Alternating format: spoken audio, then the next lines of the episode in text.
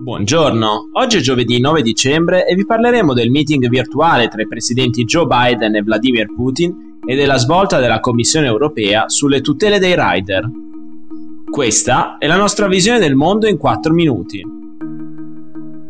Martedì 7 dicembre si è svolto l'atteso meeting virtuale tra il presidente degli Stati Uniti Joe Biden e il suo omologo russo Vladimir Putin, nel corso di circa due ore di consultazioni, definite in una nota del Cremlino franche e dirette, i due leader si sono confrontati su una serie di dossier che coinvolgono i due paesi.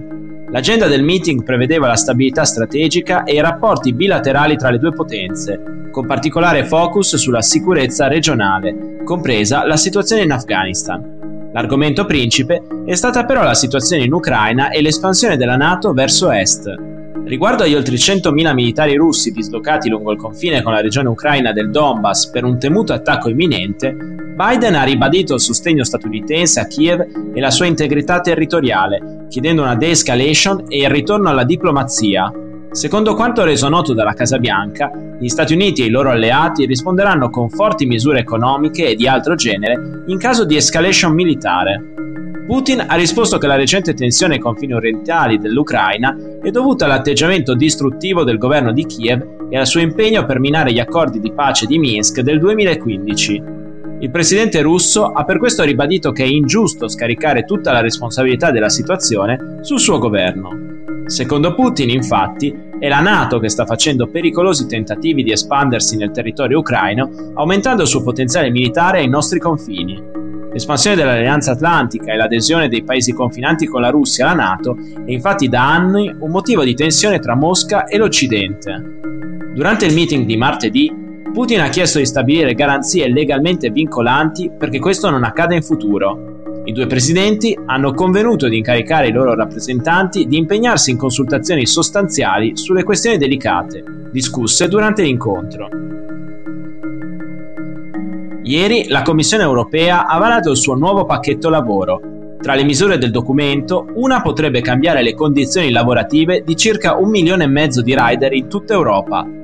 La Commissione ha infatti deciso che gli impiegati nella gig economy devono essere considerati lavoratori dipendenti subordinati delle piattaforme digitali e per questo motivo devono essere assunti con contratti adeguati.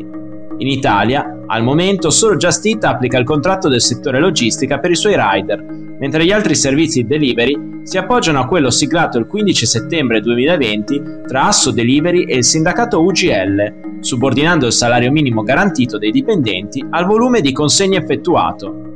La condizione dei lavoratori in Italia e in tutta Europa potrebbe cambiare quindi nelle prossime settimane. Dopo l'approvazione da parte della Commissione, sia il Parlamento che il Consiglio europeo dovranno votare il nuovo pacchetto di misure. L'assunzione garantirà ai rider alcune tutele come l'accesso alla previdenza, ma non l'obbligo di essere assunti a tempo indeterminato. La normativa lascia infatti il compito di stabilire i limiti temporali dei contratti a tempo determinato ai singoli Stati membri. La Commissione ha anche previsto una stretta sugli algoritmi che regolano il servizio e valutano le prestazioni dei lavoratori. Con l'approvazione della legge questi dovranno essere resi pubblici in modo che i dipendenti sappiano in modo chiaro in che modo vengono valutati dai loro datori di lavoro. Anche se i tribunali di Francia, Germania, Spagna e Italia hanno già riconosciuto che quello dei rider non può essere considerato lavoro autonomo, la svolta della Commissione è un passo importante perché tutti gli Stati membri dell'UE siano obbligati ad adeguarsi. Una misura necessaria visto il boom degli addetti nel settore. Nel 2018 erano poco meno di 700.000 in tutta Europa, Ora sono già un milione e mezzo e sono destinati ad aumentare ancora. Per oggi è tutto, dalla redazione di The Vision, a domani.